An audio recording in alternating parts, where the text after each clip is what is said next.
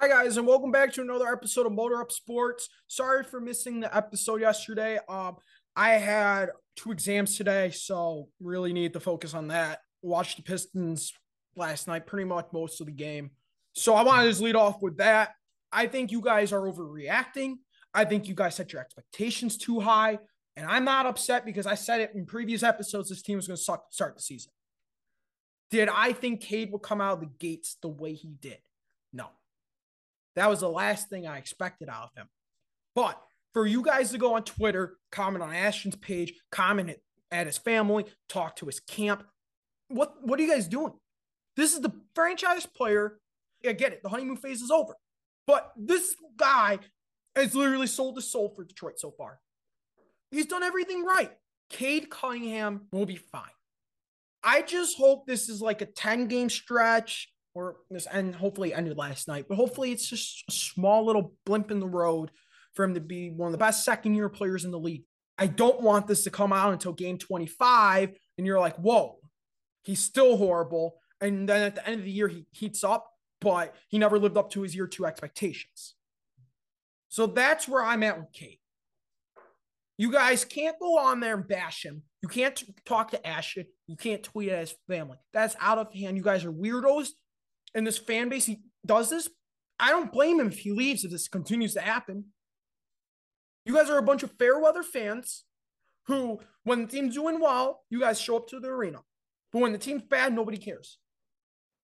I get it. This is exciting. I get that this team will be really good in a few years. For you guys to sit here and think that because of five regular season games in year three of a rebuild, that this team is not performing the way that you thought because you thought this team was going to be playing for a play in. In a rebuild, I said they'd be lucky to play for a play in.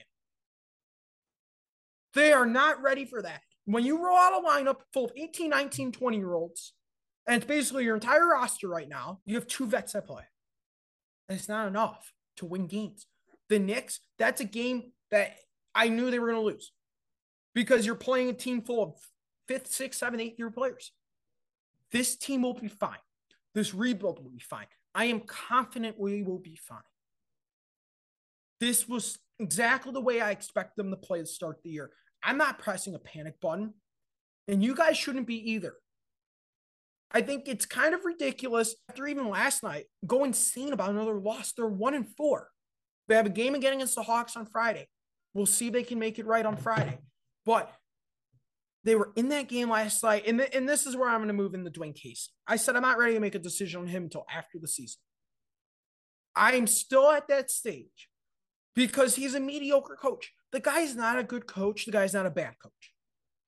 But there's nobody on this market right now where I look at him like this is the guy I want to replace Dwane Casey. It's not the worst thing in the world to have him as a coach. You can have Steve Nash as a coach right now. And that's a ton worse. You can have Doc Rivers as a coach right now. That would be worse. Be grateful you don't have those guys as coaches. But at the same time, you and I all know that this guy will never win a championship in Detroit. So here's the way I look at it right now. He's been coaching like shit this year. And it's very evident. Players have taken a step back. The young talent has been really, really fun and exciting so far. And that's been really impressive. His rotations are garbage. Kevin Knox, Killian Hayes, and Cory Joseph should not be on the floor in the fourth quarter at any time. That's how we lose games. And at the end of the day, if you're going to replace Casey, it can't be a college coach because those never work out in the NBA unless your name is Brad Stevens. It doesn't work. And I have no interest in bringing in a former player. That's not a coach right now. That's good.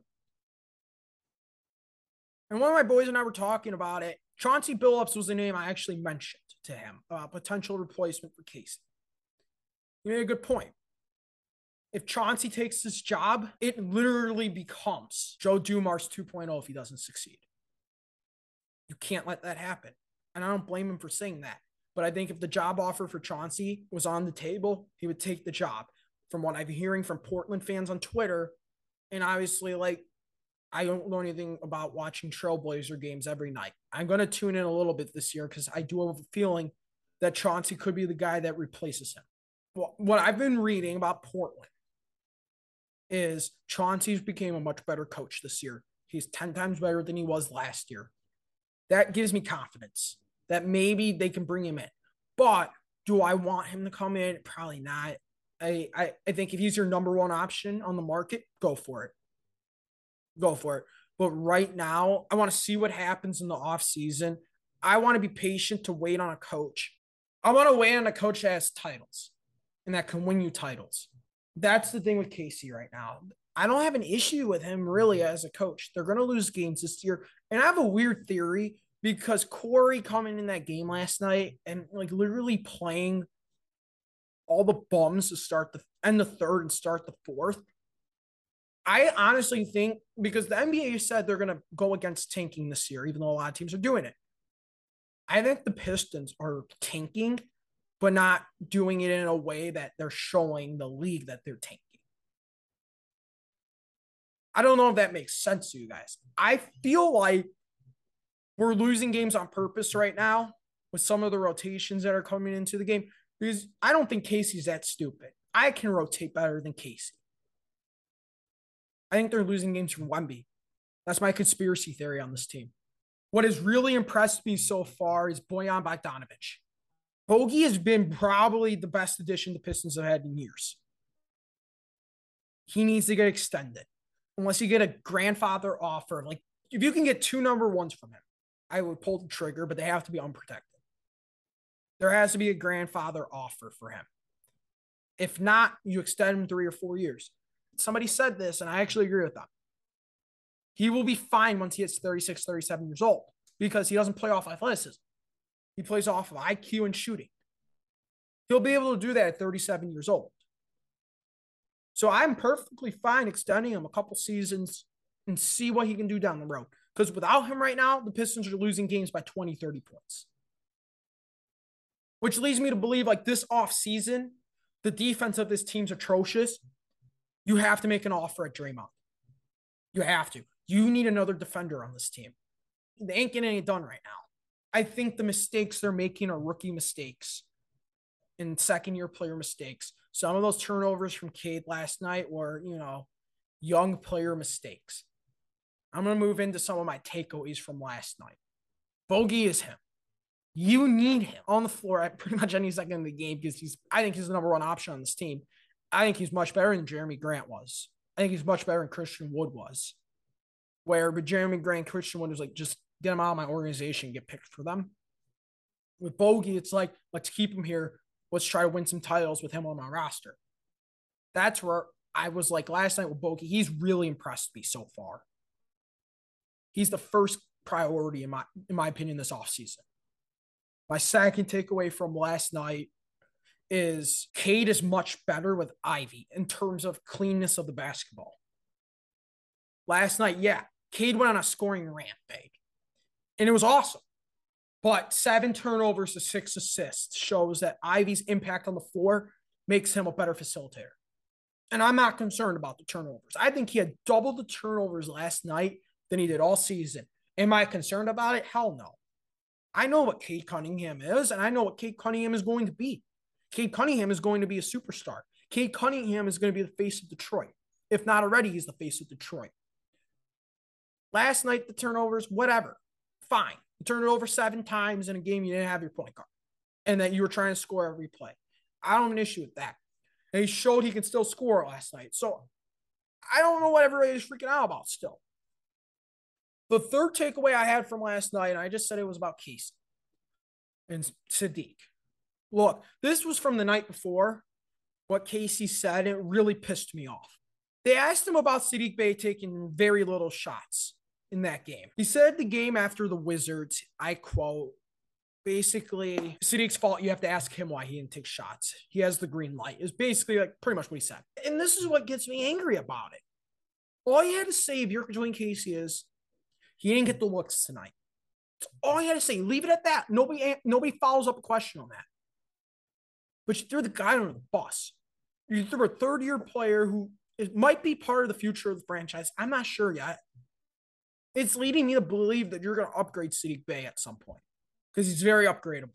But this is a guy who's potentially a cornerstone of your franchise. You're throwing him on a bus. What what the hell? And, and the last thing I'll say, and I said it after the Wizards game, was Killian Hayes will probably benefit by playing in the G League right now.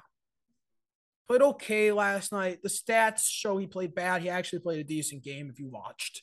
He needs to figure out that offense, man, because my God, it's painful.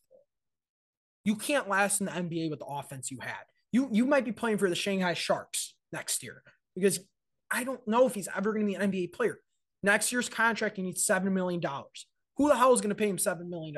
I swear, if the Pistons write him a check for $7 million, I will boycott this fucking franchise. He's horrible. He should go to the G League. Really. Last night, I was like, okay, he actually played a decent game. He hit a three. Took him like 25 games hit a three in the regular season, but hey, he did it. He will never be good. I don't get how he's just been such a bum. When he came into the draft, they said he didn't have a right hand. You're in year three, you still don't have a right hand. How are you going to last in the NBA without a right hand? Seriously. You can't last in the NBA like that. What, you're a good defender? Okay, you're not as good of a defender as Andre Roberson and Tony Allen the last in the NBA. You're sure as hell not good offensively to even last in the league. I don't think we'll see Killian Hayes' name in the NBA next year unless he turns this around. And I don't see it coming. I've never seen it coming with him. I've always thought the guy sucked. And I think most of the fan base has gotten to that point where it's like, well, the offense is never going to come around. And defensively, he hasn't gotten much better. So what's what's up? What's up with this? You, you got to figure something out. Benefiting from the G League would be great for him because he's going to be playing against guys that are literally as good as him. And hopefully he starts turning up like Saben Lee was doing down there, build up the confidence, comes back to the NBA and they start pulling back in the rotation and maybe he's playing good bas- basketball. Last night they should have kept him on the floor and I honestly think he should have been on over Cory. That was fucking horrible last night. He's just been brutal. He's been brutal to watch all year. He was brutal to watch last year. He's brutal to watch his rookie year. I don't see it. I don't see the guy ever being a real player in the league. But moving into the next topic of the day, Sheila Hamp Ford was actually addressed the press about the current Campbell situation. I'll say this she's doing the bare minimum, something her parents never did. You guys shouldn't be complimenting somebody for doing the bare minimum. I'm sorry. You could say, oh, well, she's better than her father and mother because she's doing it mid-season. She, I don't care. That's the bare minimum. The bare minimum. At least she's pretending to care, which is what I'll say. If she really cared, we wouldn't be hearing patience, patience, patience. We would have heard Campbell fucking sucks. We're going to fire him and we're going to find a new coach next year that knows what the fuck he's doing. But no, she stepped in front of the media and said, patience. I'm done with this patience. Like, you are talking just like your parents. Be patient. They're going to be one seven after they lose the Green Bay.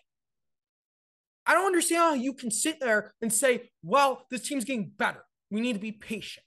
They're no better than they were last year. Yeah, I mean, some of the rookies are coming in, second year players have been hurt, are coming in playing good football. But let's be real. How long are these guys going to be on the field? They're never healthy. They're never healthy.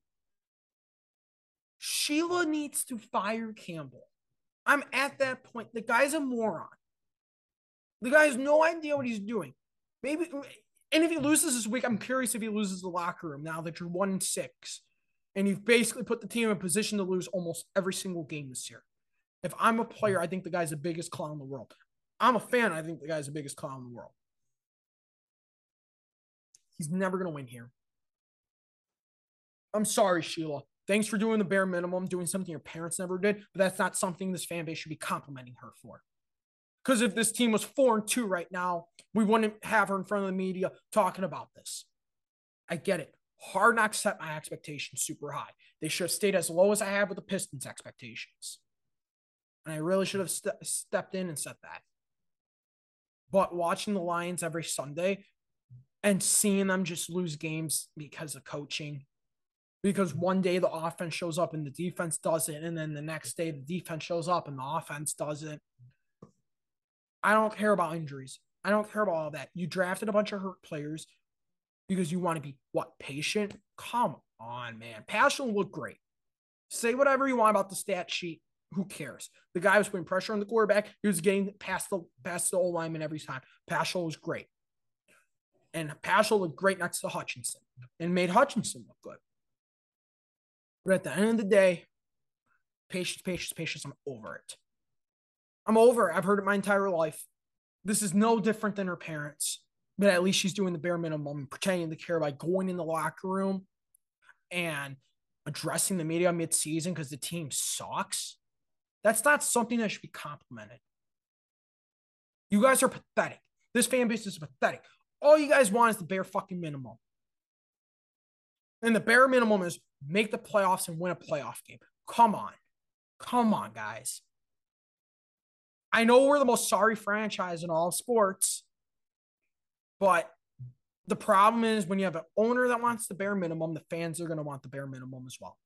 That's the issue right now.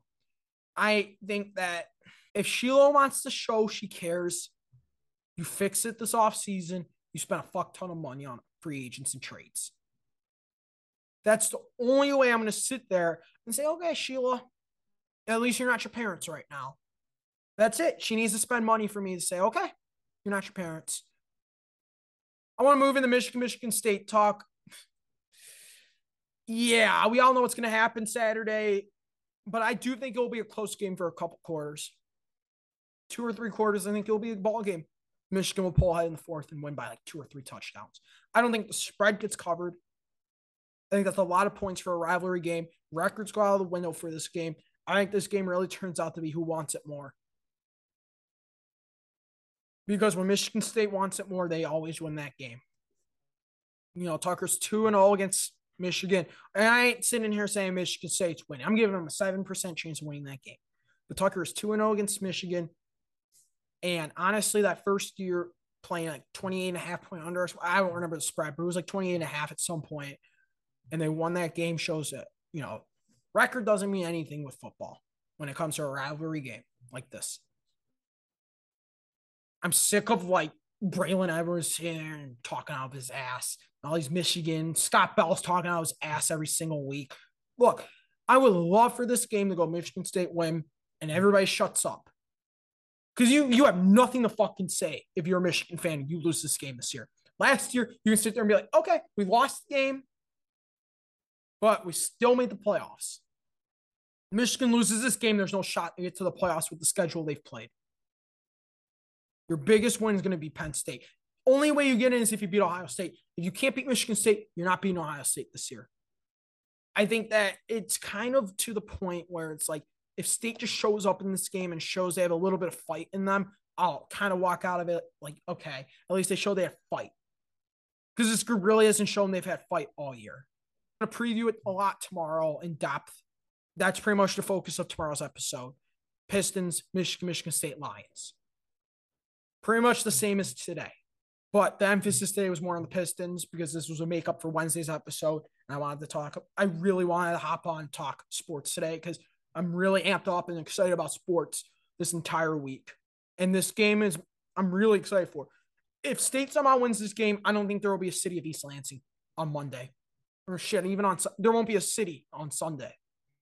This city will be on fire. And I really hope it is because this is my last potential Cedar Village experience. The basketball team isn't going to do shit this year, which leaves us one last experience of Cedar Village potential for me. Just give me a fucking win. You win this game, this entire season goes away. Not for me, but for the rest of this fan base. You know, they beat Michigan. That's the only thing that matters to them. So they win this game, everything goes away. I just hope that God this is somewhat close. Because if we lose this game like 56 0 blowout fashion, my God. I mean, I don't even know what I'm going to come on and say on Monday. Keep it close, man. That's all I want. Moving into my last topic of the day, Scott Harris has pretty much cleared the house out for the Tigers. I really like what he's doing. We've had the same idiots running this organization since 02 when Dombrowski took over the same stupid scouts. You have the shittiest assistant GM in, in baseball. Look, he got rid of all of it.